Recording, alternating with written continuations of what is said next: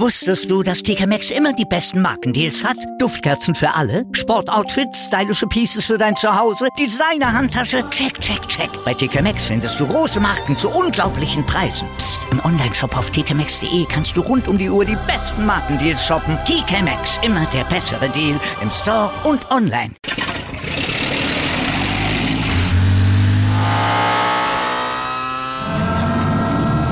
Von null auf hundert. Aral feiert hundert Jahre mit über hunderttausend Gewinnen. Zum Beispiel ein Jahr frei tanken. Jetzt ein Dankeschön, rubbellos zu jedem Einkauf. Alle Infos auf aral punkt d e. Aral, alles super.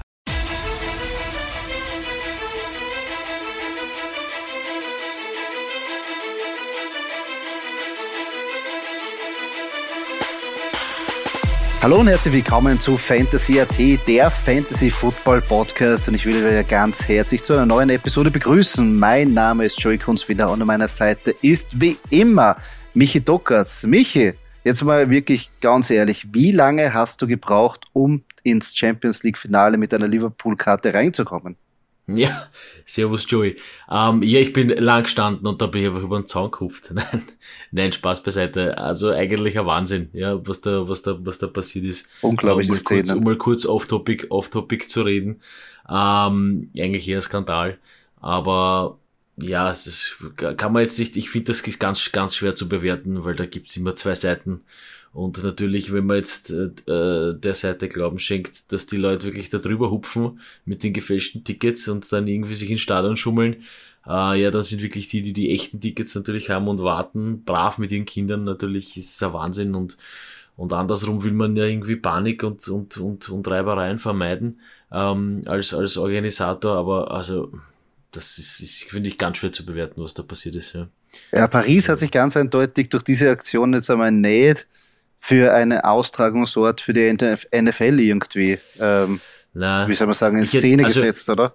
Also, also nein, das definitiv nicht. Und ich meine, wieso macht man es nicht einfach im wunderschönen Wien, im wunderschönen Ernst-Happel-Stadion? Ja. Ähm, hätte man auch ein Champions-League-Finale mal wieder verdient gehabt, glaube ich. Also es wäre jetzt nicht so...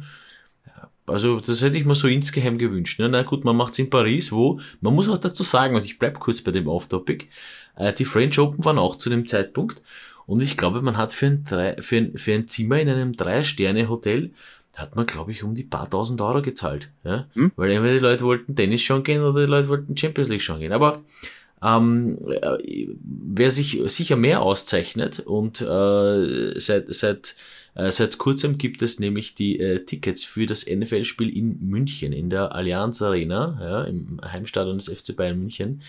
Ähm, und ich bin eigentlich positiv überrascht. Mich schockiert das jetzt nicht so. Ja. Die teuersten Karten, Einzelkarten wohlgemerkt, kosten äh, hundertfünfundfünfzig Euro und dann wirklich schön runtergestaffelt, äh, je nachdem, wo man sitzen mag.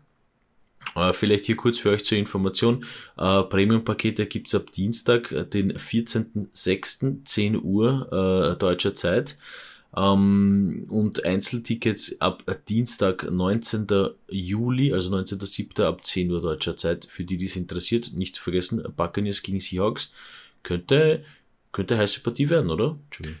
Äh, ja, ich, wir haben ja eh schon mal drüber gewitzelt, wo wir gesagt haben, okay, der, die vielleicht... Ähm der dieses Match gescheduled hat, hat sich gedacht, wow, cool, äh, Seahawks gegen Tampa Bay, Russell Wilson gegen Tom Brady.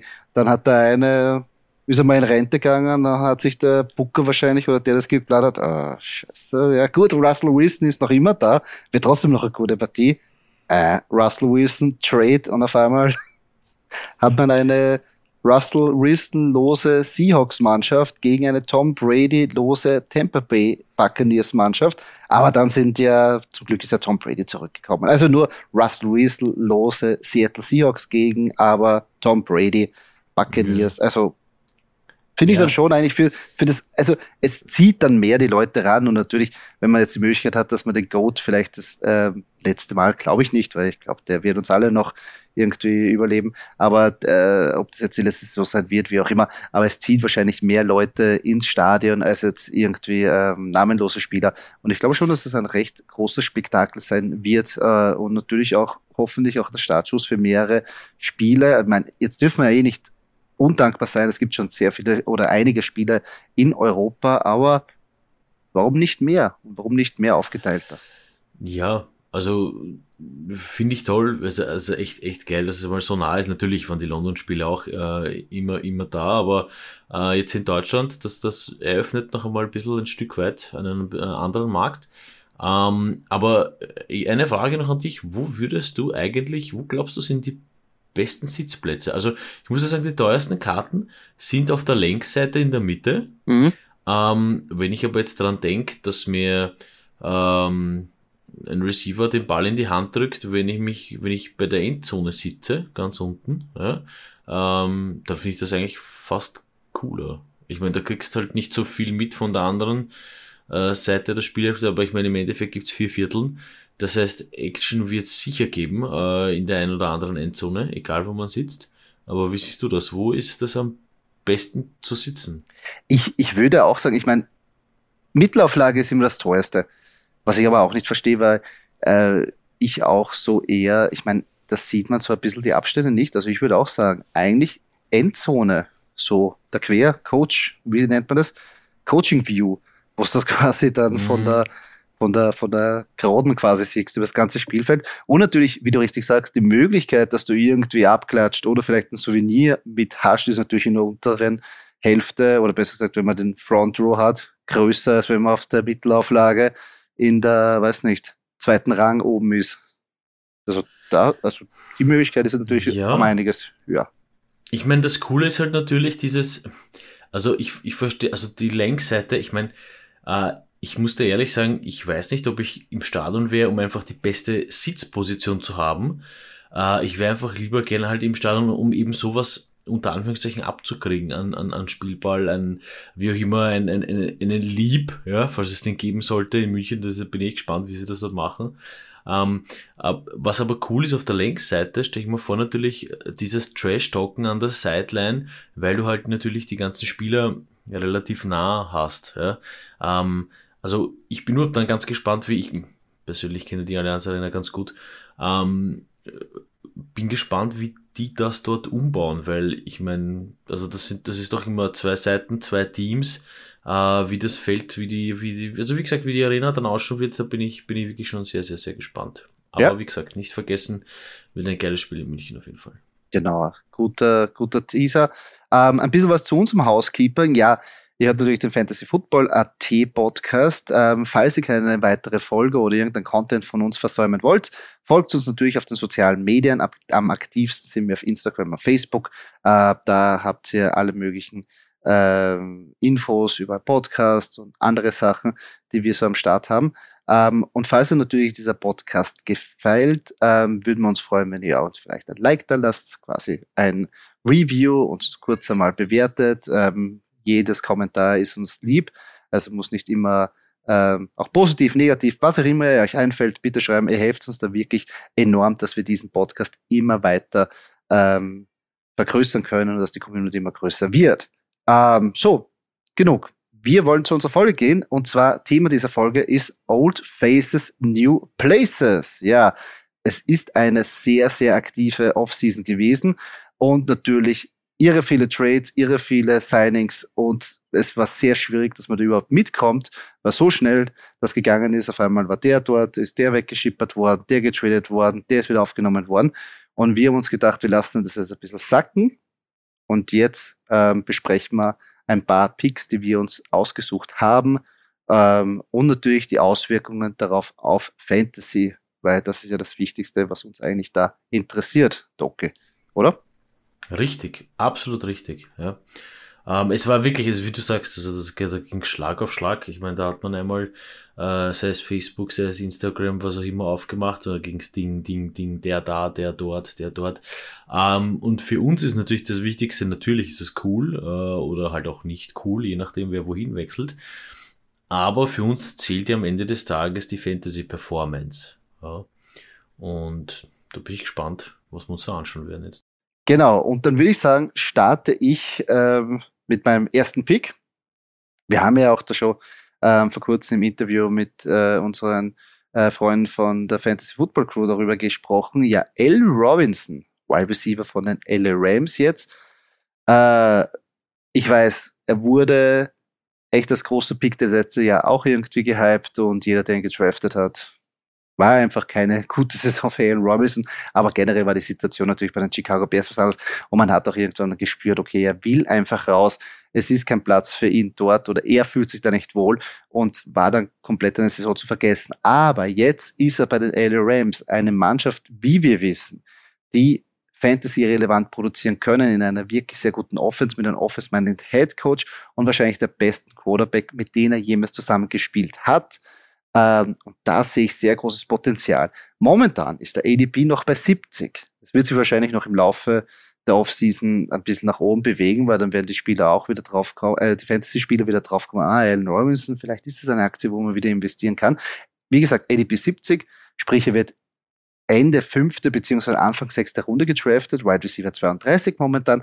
Also ist auch eine gute Insurance Policy, wenn man sagt, okay, man geht ähm, Running Back Heavy und man hat so ein bisschen im Hinterkopf, okay, in der fünften, sechsten Runde kann ich den Allen Robinson noch nehmen, der mir so einen sicheren Wide Receiver zwei bietet und vielleicht dann auch ein ordentliches Upside hat, weil ähm, meiner Meinung nach wird das ein guter, äh, wird der Cooper Cup gut Ähm, ergänzen. Cooper Cup wird nicht weggehen, wird natürlich auch wieder die Targets sehen, aber ob das wirklich jetzt dasselbe Volume sein wird wie letztes Jahr, ist natürlich auch zu zweifeln, weil dies muss man mal reproduzieren können, die Saison, die Cooper Cup letztes Jahr gehabt hat.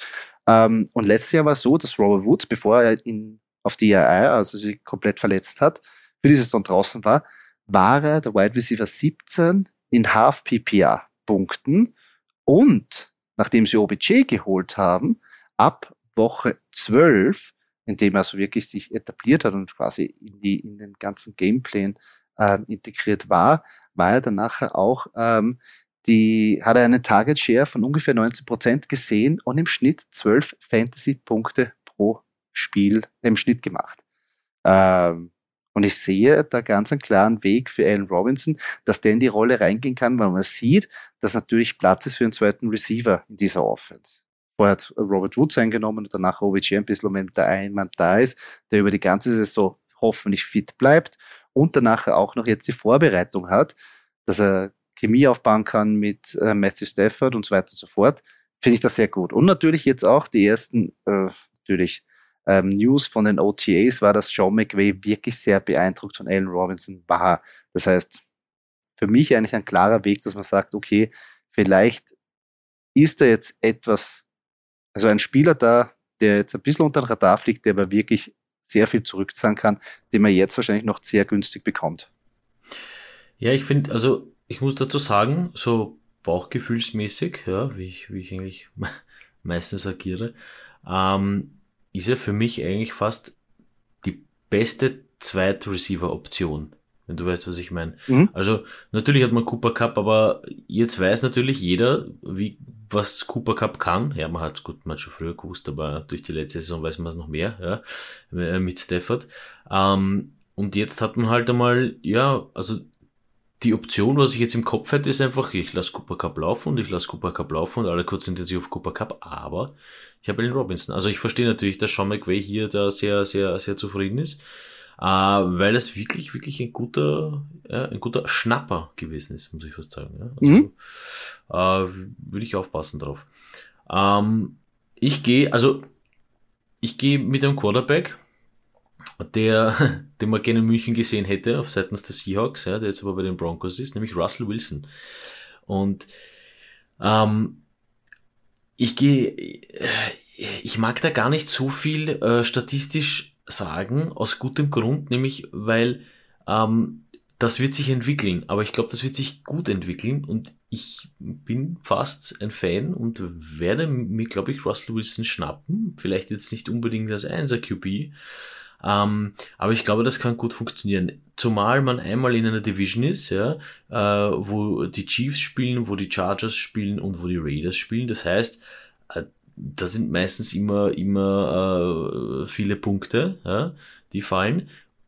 Und Russell Wilson kann das ganz gut unter Druck meistens wieder aufholen, ja, bei den Seahawks. Also es gab nicht wenige Seahawks-Spieler, die dann äh, zweiundzwanzig, fünfundzwanzig, achtundzwanzig plus ausgegangen sind. Ähm, Und wenn ich mir da anschaue, was da da ist, äh, äh, Tim Patrick, Cortland Sutton, wie es mit Jerry Jeudy ausschaut, ist, ist, ist noch unklar, aber sagen wir mal, wir gehen mal davon aus, er spielt, dann ist das natürlich auch ein Top-Receiver.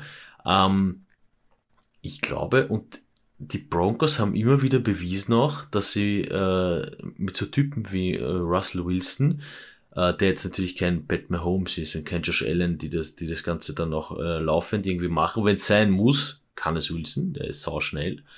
Uh, aber sie haben es natürlich damals auch uh, mit Peyton Manning bewiesen, dass sie so mit diesem statischen Typen auch viel anfangen können. Und ich glaube, die haben den ganz bewusst geholt und ist von mir wirklich so ein bisschen ein kleiner Geheimtipp, was die Quarterback-Position anbelangt. Also der könnte noch einmal so mit seinen dreiunddreißig Jahren, ähm, gut, was ist das für ein Quarterback-Alter? Ich meine, ist ja kein Alter, ja, für ein Quarterback, aber der könnte mit seinen dreiunddreißig Jahren doch richtig aufblühen, ja, bei den Broncos. Ich glaube, das könnte gut werden. Ja, sehe ich auch so.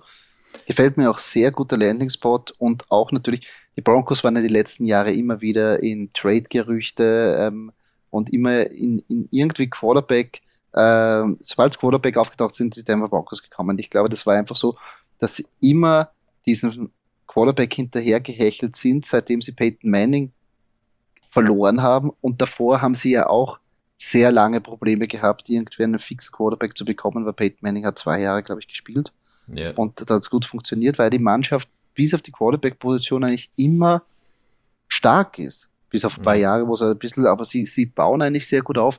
Und jetzt natürlich kommt ein Quarterback, der etabliert ist, der ge- fokussiert ist, der keine Star-Allüren, und, und sie haben einen, wie du richtig sagst, guten Wide-Receiver-Core, ähm, mhm. gute Running-Backs, mit Javonte Williams und Melvin Gordon, ja. Also das funktioniert auch, Defense ist gut, uh, Coaching ähm, ist auch da, also sehe ich auch so. Und natürlich, das, das hat sich auch, du hast es ja aus, angesprochen, Leute tendieren dazu, immer die letzte Saison zu nehmen und, mhm. und vergessen halt meistens, was davor war, oder einen Spieler dazu beobachten und sehen halt, okay, letzte Saison für Russell Wilson war zu vergessen, jetzt wird es genauso sein. Darum rutsche so ein Ranking runter, und ich muss eher genau das Gegenteil sagen. Für mich ist das eher ein Upgrade für Russell Wilson, und ähm, ich, ich würde ihn lieben gerne jetzt nehmen, wenn ich jetzt sage, okay, ich, ich kriege jetzt keinen Quarterback, dann nehme ich ihn, weil er vielleicht in der neunten Runde noch da ist, dann nehme ich den mit Handkuss sofort ja. als mein einziger Quarterback. Ja. Also finde ich eine sehr gute Wahl. Cooler Pick. Diese, diese, dieser Trade ist halt, ist halt logisch für beide Seiten. Ja, die Seahawks für mich persönlich mitten im Umbruch, und der perfekte Umbruch, den perfekten Umbruch schaffst du auch, wenn es die Quarterback-Position einfach änderst, ja, damit du mhm. siehst, okay, ähm, wir, wir ziehen das jetzt beinhart durch, ja. Mhm. Und, und bei den Broncos ist irgendwie, ich weiß nicht, die, die haben es, also so, in meinem Kopf, die haben es in den letzten Jahren so mit diesen jungen Wilden, haben das nicht geschafft. Also sie haben einen Peyton Manning gebraucht, ja, damit sie dann einen Super Bowl holen. Und jetzt haben sie wieder einen, einen, einen älteren, äh, jetzt nicht von der ganz alten Garde, aber, aber eben mit Russell Wilson, wieder wen, auf dem sie sicher das Potenzial haben, mit den nächsten zwei bis drei Jahren ähm, äh, das Super Bowl zu holen. Also, mhm. ja, warum nicht? Könnte ganz gut werden. Na, und man muss dazu sagen, wenn die sich durchsetzen in der, in der Division gegen die Chiefs, äh, gegen die Raiders, gegen die Chargers, dann ist das schon mal was. Da Da kann man sich dann ruhig messen, da kann man dann ruhig sagen, okay, wir haben jetzt, keine Ahnung, von, von, von, von sechs Spielen haben wir vier gewonnen, fünf gewonnen, was ich denen durchaus zutraue, dann ist das auch natürlich ein, ein, ein, ein guter Fingerzeig auf die Playoffs, ja? Weil da kommen dann solche Kaliber wie die Chiefs, ja? Die ich auch in den Playoffs sehe. Also, wie gesagt, ganz, wird ganz interessant, ganz heiß. Ja, sehe ich auch so. Cooler Pick auf jeden Fall. Äh, ich starte mit meinem nächsten Pick. Und zwar ist er ein bisschen jetzt nicht, ähm, wie soll ich sagen, ist kein Fantasy-Football-Pick, aber er hat Auswirkungen auf Fantasy-Football, für mich, äh, oder denke ich, ähm, und ich versuche es auch zu erklären, ist Khalil Mack, Edge Rusher, der jetzt bei den L A Chargers spielt. Das wäre natürlich auch so ein Grund, warum sagst du uns jetzt ein Edge Rusher, das interessiert uns überhaupt nicht. Au contraire, mon frère, wie die Franzosen so schön sagen. Und zwar, wenn man sich anschaut, Chargers Defense, letztes Jahr, dritten Platz bei Punkte zugelassen. Also das heißt aber jetzt nicht, dass sie die drittstärkste Defense war, sondern sie sind die Mannschaft, die die drittmeisten Punkte zugelassen haben. Also genau das Gegenteil. Also Punkte zulassen haben sie sehr gut gekonnt, und, und das war natürlich ein, ein riesengroßer, äh, wie soll ich sagen, eine Baustelle bei den Chargers. Nächste Kategorie, Rushing Yards.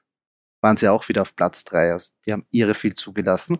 Und dann kommt eine Kategorie, wo sie ganz schlecht waren. Und zwar bei Percentage of Offense to Score haben sie fast vierundvierzig Prozent gehabt. Das heißt, nahezu, wenn man es runterbricht, fast jeder zweite Drive ist für die gegnerische Offense mit einem Score ausgegangen. Nicht, nicht gut. Und was bedeutet eine schlechte Defense? Ist klarerweise so, dass die Offense von den Chargers weniger am Feld ist. Natürlich haben sie das kompensieren können, sie sind eine gute Mannschaft und so weiter und so fort. Und Justin Herbert ist da und so weiter und so fort.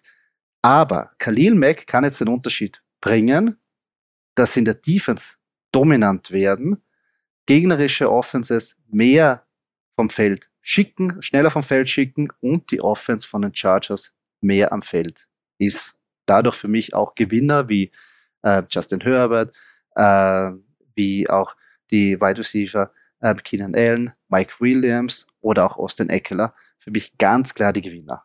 Wenn so eine Defense gestärkt wird durch einen Spieler, durch einen Hall of Famer, meiner Meinung nach, wie Khalil Mack, der da wirklich Terror in der gegnerischen, ähm, den gegnerischen Quarterbacks bringen kann. Ja, ist auch ein, ein, ein ganz geschickter Trade, muss man sagen, um, um, um das, um das äh, abzurunden. Äh, denn im Endeffekt, natürlich, das ist genau das, was sie, was sie brauchen einfach. Ja. Äh, also finde ich jetzt sehr, sehr interessanten Pick. Ähm, Gefällt mir, auch deine Französischkenntnisse gefallen mir, Kunzi. Sehr, sehr schön. Danke vielmals. Ähm, äh, ich komme zu, ich weiß nicht, ob ich mich, ob ich jetzt weinen soll oder mich freuen soll. Äh, natürlich muss ich Davante Adams nehmen, als Old Face in a New Place. Ähm, warum muss ich ihn nehmen? Ja, als, als alter Packers-Fan muss ich ihn nehmen. Und ich muss ihn auch deswegen nehmen, weil ich extrem, extrem gespannt bin. Das ist für mich wieder so eine Russell Wilson-Geschichte. Wird das klappen? Und das ist etwas, das fängt einfach von null an. Man weiß nicht, natürlich ist der Name da und natürlich weiß das Derek Carr. Aber erstens einmal, kann Derek Carr diese Bälle anbringen? Erstens. Zweitens, ist es wirklich, also ich meine, man hat dann noch, noch Hunter Renfrow und ja, der Marcus Robinson ist auch noch da, aber im Endeffekt hat man jetzt Davante Adams. Also Darren Waller ist auch noch die Option.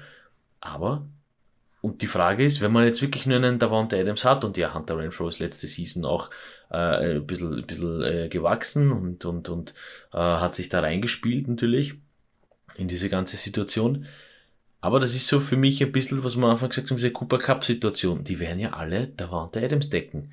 Ja, sie werden es nicht immer schaffen und dann werden ein paar lange Pässe auf ihn kommen und der kann das ja, das wissen wir ja. Aber für mich ist das ein bisschen, und jetzt muss ich ähm, vielleicht ein bisschen ins Negative, ich bin mir nicht sicher, ob ich den so hoch draften würde, weil es einfach dieses, die Breite ist für mich im Wide Receiver Core nicht da und ich bin noch immer nicht und äh, ich bin nicht überzeugt von Derek Carr, ich kann mir nicht helfen.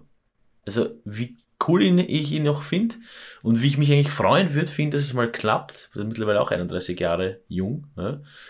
ähm, bin ich mir nicht sicher, ob das, ob das gut geht in Las Vegas. Ich weiß es nicht. Man weiß es nicht, wie man so schön sagt. Also ja, wie es ausgeht, wissen wir jetzt äh, momentan noch nicht.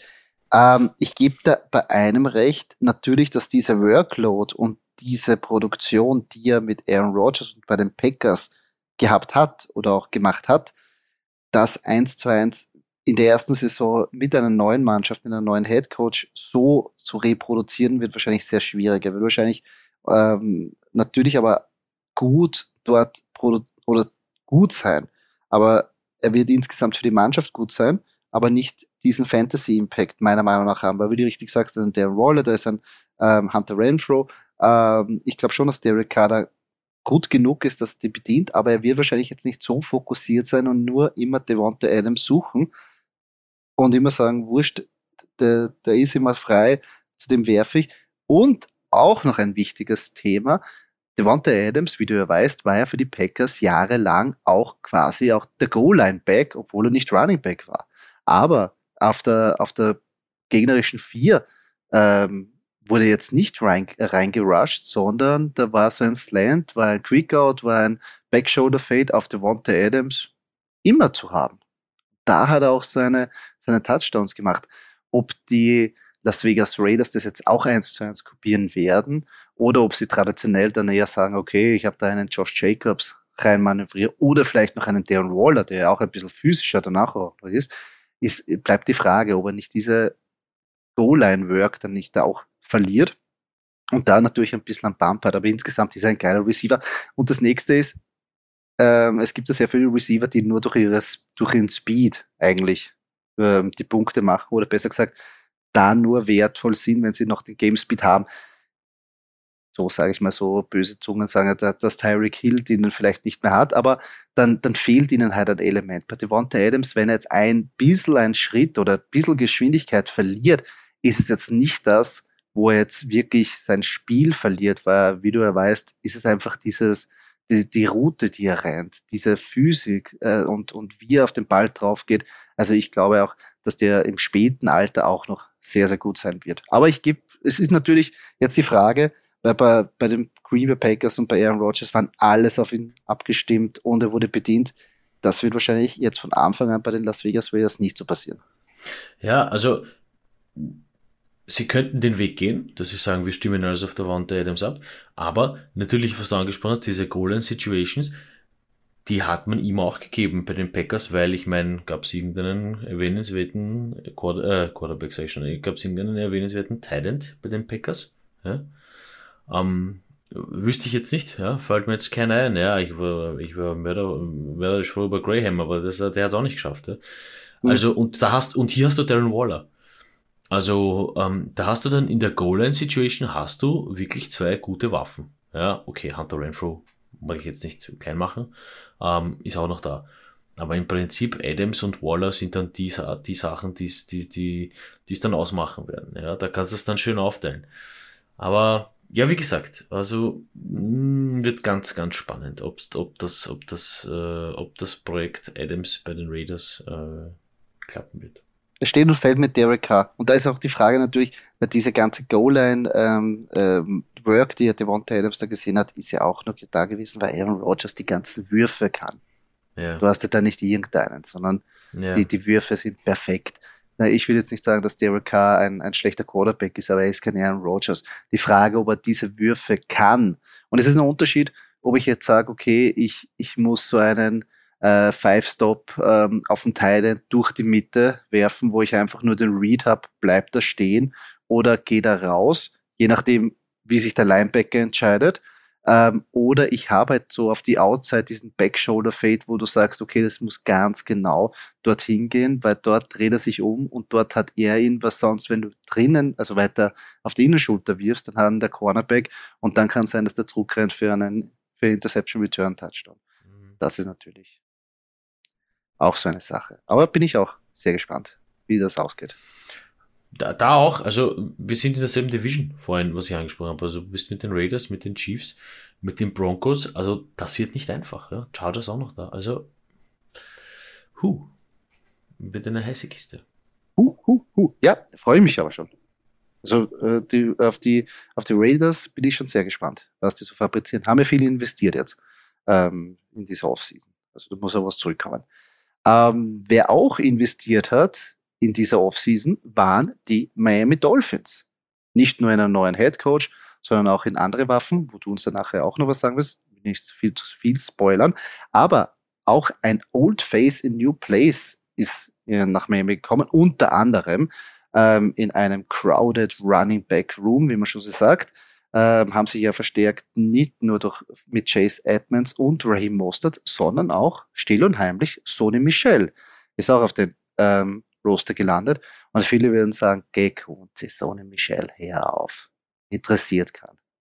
Wieder muss ich das auspacken, au contraire, mon frère, jetzt sage ich es nicht mehr so schön, aber weil es einfach, ähm, weil ich sehe, Sony Michel hat einen Weg. Wieder ähm, E C R oder besser gesagt A D P bei hundertachtzig. Also da wird irgendwann mal, wenn überhaupt gedraftet, in den ganz letzten Runden. Und es kann gut sein, wie wir selber wissen, Raheem Mostert wird jetzt dreißig. Hat sich gleich mal im ersten Spiel letztes Jahr wieder verletzt. Es gibt keine Saison, wo er wirklich hundertprozentig durchspielt. Also Raheem Mostert würde mich nicht wundern, wenn er eigentlich wieder gar nicht anfängt oder beziehungsweise wieder verletzt wird und dann wenig spielt. Der nächste ist Chase Edmonds. Chase Edmonds, sagen wir schon seit Jahren, oh, das wird seine Saison, jetzt wieder, ähm, jetzt wieder durchbrechen äh, und wie schnell und explosiv er ist, bla bla bla. Im Endeffekt, wenn Chase, Matt, Chase Edmonds den Ball bekommt, kommt eigentlich relativ wenig raus. Wenig Touchdowns, wenig Produktion und irgendwie wissen wir ja jetzt schon, was Chase Edmonds ist. Er ist ein guter Komplementär-Running-Back, aber jetzt nicht der Workhorse-Running-Back.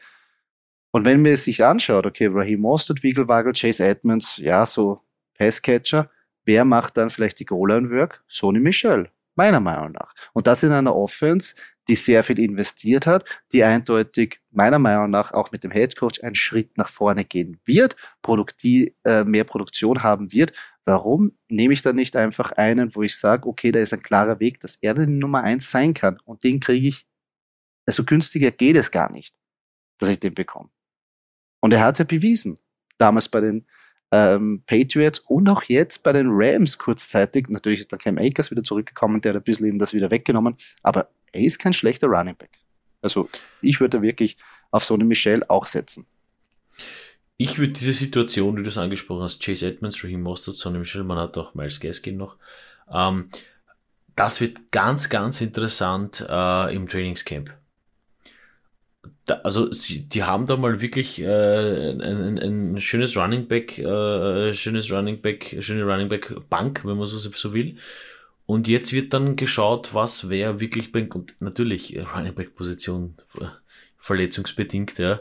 Ähm, aber sie sind top top aufgestellt und ich würde mich da gar nicht so trauen, ähm, irgendwas zu predikten, außer dass sie sehr stark auf der Position sein werden. Weil wenn ich mir die drei Namen durchlese, ähm, Uh, und, und stell dir vor, du hast wirklich, du, du, du einigst dich darauf oder du fahrst den Plan, mit allen dreien zu arbeiten, dann bereitest du der gegnerischen Defense wirklich, wirklich Kopfzerbrechen. Egal, ob das jetzt Michel, Mostert oder Edmonds ist oder Gaskin auch noch. Also, pff, mh, nicht, nur der gegnerischen, nicht nur der gegnerischen Defense, sondern auch jede Fantasy-Spieler. Ja, sondern uns, deswegen ich mein, sage ich, für uns wichtig, ähm, sich da, äh, nicht nur Dolphins-Fans, sondern Ähm, sich hier mal anzuschauen, äh, was, was, was, das, was das Trainingscamp hergibt. Ja, ja natürlich. Es ist natürlich auch die Frage, äh, äh, McDaniel ist ja auch vom, äh, von den äh, San Francisco forty-niners gekommen und wie wir wissen, äh, äh, Kyle Shanahan hasst ja anscheinend Fantasy-Spielen, weil sonst würde er uns nicht jahrelang mit dieser Running-Back-Situation konfrontieren, wo du nicht weißt, wer jetzt die Workho- Workload bekommt, wer im Trainingscamp die Nummer eins ist und während der Saison schaut es auch wieder anders aus. Also. Aber es ist jetzt eine Aktie, wo ich sage, weil ich den jetzt in der dreizehnten Runde mir nehme, ja, da, da findest du selten einen Running Back, wo du sagst, ja, das kann der Goal-Line-Back oder besser gesagt, das, der kann sich etablieren als vielleicht die Nummer eins hinten ja. raus. Ja. Ich muss auch dazu sagen, ich gehe wieder auf dieses, auf meine Division-Sicht, ja, für mich durchaus mit diesen Namen, die da drin sind, und ich komme gleich noch zu einem, äh, durchaus das Potenzial, die Season auf Platz zwei zu beenden. Egal, äh, Win-Loss-Verhältnis, aber mit den Bills, äh, die ich auf Platz eins sehe, äh, mit den Patriots und mit den Jets in der Division sind die Dolphins für mich, ohne jetzt da, da wirklich viel vorweggreifen zu wollen, aber ich sehe sie eigentlich so auf Platz zwei, ja. Natürlich, mit Bill Belichick ist immer zu rechnen, keine Ahnung, was der da, was der da, was der da, was die sich auch beim Draft gedacht haben, die Patriots, aber okay. Ähm, wie gesagt, also das könnte, dieses Projekt Dolphins könnte noch, könnte größer werden. Mhm. Ähm, und weil ich es angesprochen habe, ich mache gleich weiter mit, und ich konzentriere mich wieder eher mehr auf die Wide Receiver, Tyreek Hill. Ähm, Ein, ein, ziemlich, ein ziemlich schneller Typ, hätte ich gesagt, äh, wenn nicht der schnellste in der Liga. Ähm, die Frage ist und bleibt, also ich bleibe nochmal kurz beim, beim Wide Receiver Core, Tyreek Hill, Jaylen Waddle, äh, man hat noch Cedric Wilson Junior, äh, Eric Ezuk- Ezukanma, das ist jetzt frisch dazugekommen, Mike Gesicki, Tight End, auch gut, auch wichtig. Ähm, und jetzt ist die Frage, ob Tua Tagovailoa damit umgehen kann. Ja? Äh, das ist so ein bisschen für mich die, fast dieselbe Frage, wie kann Derek Carr mit Davante Adams umgehen? Ja, Derek Carr ist schon länger dabei, das funktioniert. Ah, Tua, da wird immer so gescherzt. Äh, wozu haben sie den Tyreek Hill, wenn Tua gar nicht so weit werfen kann? Ich stelle mal die Frage, berechtigt? Ja, nein? Ich weiß es nicht, aber auf jeden Fall mit diesem Wide Receiver noch dazu, ja, mit Tyreek Hill, noch mehr ein Grund für mich. Ähm, also erstens einmal Tyreek Hill Fantasy-mäßig immer, muss man immer, immer, immer beachten und auch immer aufstellen. Also immer. Ja, ich weiß nicht, hast du jemals Tyreek Hill gehabt und nicht aufgestellt? Nein. Ja, also, ich habe ihn aber nicht so oft gehabt, weil in ja. letzter Zeit ist er ja, hat man sehr früh draften müssen. Ja, immer, und, immer früher und, weg. Und jetzt glaube ich, ja. ist das auch, wird das auch wichtig sein. Also ähm, Fantasy-mäßig extrem, extrem wichtig, auch wenn man da jetzt Jaylen Waddle hat. Ja, äh, der für mich noch nicht so der, erstens mal jung, zweitens nicht so der Top-Performer, jetzt natürlich auch noch letzte Season, muss ich ja noch gewöhnen an N F L-Business, vielleicht mit Tua ein bisschen dran gewöhnen, aber boah, mit Tyreek Hill absolut ein Einser-Receiver, absolut Fantasy-relevant.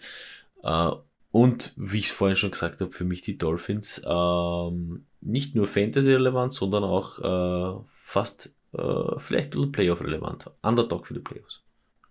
Kann gut sein, weil sie haben letztes Jahr auch so einen guten Stretch gehabt, wo sie dann echt schön hinten raus gewinnen konnten. Ähm, zum Thema, ob Tua so weit werfen kann, weiß ich nicht, das haben wir eigentlich nie gesehen, weil es auch nie nötig gehabt hat. Und ich glaube, das wird auch jetzt nicht so der Knackpunkt sein, weil ähm, äh, McDaniel aus, von der Kyle Shanahan bzw. San Francisco ähm, Coaching Tree kommt. Und für was steht diese Offense? Ist Yak, Yards After Catch. Das heißt, schnell den Ball in die äh, Playmakers Hände zu bringen und dann soll er Speed aufnehmen. Das heißt, ich glaube gar nicht, dass die sowas machen wollen mit das Spiel soll sich jetzt einmal, also das Play soll sich etablieren und Seven-Step-Dropback und er soll da rauskanonieren und Tyreek Hill rennt den Go. Nein, glaube ich gar nicht. Das ist ein Quickslant in die Hände und dann soll die Rakete abgehen. Genauso wie letztes Jahr auch bei, bei Jaylen Waddle und ich glaube, sie ergänzen sich das sehr gut, dass sie schnell den Ball bekommen und dann mit ihrem Speed Meter machen können. Durch cleveres Game Design, durch ähm, Schemes, durch ähm, äh, irgendwie Misdirections, durch Mismatches und ich glaube, das kann Tua. Und da wird, glaube ich, diese Offense aufbauen. Also eher nicht so die aller, jetzt warten wir mal zehn Sekunden und, und obwohl so lange braucht Tyreek Hill nicht, bis unten beim Feld ist, ja. aber nicht eher diese, dass man es raus, die, die, die Kanone rausbombt, weil ich glaube, da ist auch Tua, das ist auch nicht sein Spiel, sondern es ist dieser schnelle Read, einfache Reads, ganz klares Game Design und ich glaube, das können sie sehr gut und dann funktioniert das, meiner Meinung nach. Und dann werden sie sehr, sehr, sehr gefährlich, weil wie du auch gesagt hast, auf Tyreek Hill, den muss man sich immer konzentrieren. Das heißt, er zieht schon mal zwei Spieler von der Defense auf sich. Die werden Tyreek Hill nicht in der Single Coverage lassen, weil sie, jeder weiß, Tyreek Hill kann ich kann ich burden bis zum Gehen nicht mehr. Dann hast du Jaylen Waddle und wie du sagst, Mike Gesicki und die Running Backs sind da. Das heißt, insgesamt ja, finde ich das auch sehr, das sehr, sehr ein cooler Pick. Das Einzige, was man, was noch äh, zu hoffen bleibt als Dolphins-Fan, ist, dass sich Tua nicht verletzt. Ja gut, das, Weil ist, das, dahinter das gehört immer dazu. Steht, ja. Dahinter steht Teddy Bridgewater und bei dem bin ich mal wirklich, also da würde ich dann, da bin ich mal, ja, das ist, mal da ist dann nicht mal Tyreek Hill mehr sicher. Äh, naja, das wird, dann, das, wird dann, das wird sehr schwierig. Wie wir schon gesagt haben, Teddy Bridgewater, ja der Didi Kübauer oder der N F L, Der, der gewinnt genauso viel, wie er verliert. Und, und das ist dann nachher schon ein, ein Downgrade. Äh, ja, ich glaube, für die ganze äh, Mannschaft wäre das natürlich dann eine, eine herbe Nidl. Aber ich sehe es auch so. Da ist auch ein, ein Weg, dass die wirklich nach vorne gehen. Und ich glaube, das Investment ist ganz klar auch mit dem neuen Headcoach jetzt nicht für diese Saison, sondern ich glaube schon, dass die ihnen ein bisschen Zeit ergeben. Und ich sehe es auch diese Situation ähnlich wie bei den Eagles, dass man auch wirklich, ich meine, ist zwar jetzt nicht das Feinste, aber man setzt dem Quarterback ein bisschen das Messer an und sagt, jetzt musst du performen oder du bist weg. Wir haben dir alles gegeben. Nimm her, Tyreek Hill, Jaylen Waddle, du hast die Waffen. Wenn du nicht performst, bist du weg. Und ich glaube, das ist extra Motivation natürlich, weil der weiß jetzt ganz genau, okay, nicht nur, dass man jetzt, dass eine Saison auf dem Spiel steht, sondern vielleicht meine zukünftige Karriere. Weil wie du ja weißt, wenn man einmal so abgeschrieben ist als Quarterback, ist es schwer, wieder zurückzukommen und wieder eine zweite Chance zu bekommen. Äh, und das, glaube ich, kann dann noch mehr motivieren, dass man fokussierter ist als Quarterback und, und da wirklich Gas geben will. Ja. Hoffentlich, ja. dass so aufgeht. Also ich hoffe es zumindest auch bei den Eagles, mehr als bei den Dolphins, aber für uns Fantasy-Football-Spieler wünsche ich mir schon, dass die Dolphins Fantasy-relevant sind, weil es ja sehr viele Optionen dort gibt oder einige Optionen, wenn die aufgehen, dass sie wirklich dann cool sind für uns. Wie gesagt, also Dolphins waren für mich nie so Fantasy-relevant, jetzt wird es aber heuer wird's interessant. Hm. Sehe ich auch so. Ja, das waren unsere Old Faces in New Places Picks. Falls ihr noch Vorschläge habt, wo ihr sagt, oh, das habt ihr vergessen, oder uns eine Begründung ähm, gebt, warum ihr das so seht, schreibt uns gerne auf den sozialen Medien. Falls ihr generell Fragen habt zu Fantasy Football, zu den Drafts oder zu Spieler, jederzeit bitte in, einfach in die D Ms reinschreiben. Wir versuchen, jede Frage zu beantworten oder auch die eine oder andere Frage in zukünftigen Podcast einzubauen. Und ja, danke für das Zuhören, Doki. Danke, dass du da warst und bis zum nächsten Mal. Danke, Kunzi, bis zum nächsten Mal für dich.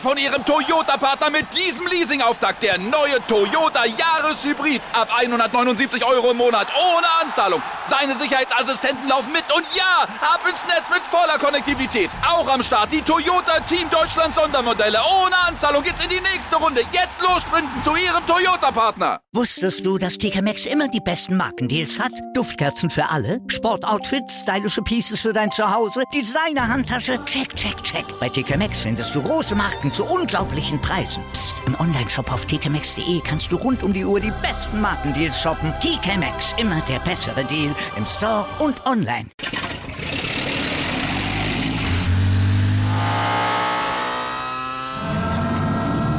Von null auf hundert. Aral feiert hundert Jahre mit über hunderttausend Gewinnen. Zum Beispiel ein Jahr frei tanken. Jetzt ein Dankeschön, rubbellos zu jedem Einkauf. Alle Infos auf aral punkt d e. Aral, alles super.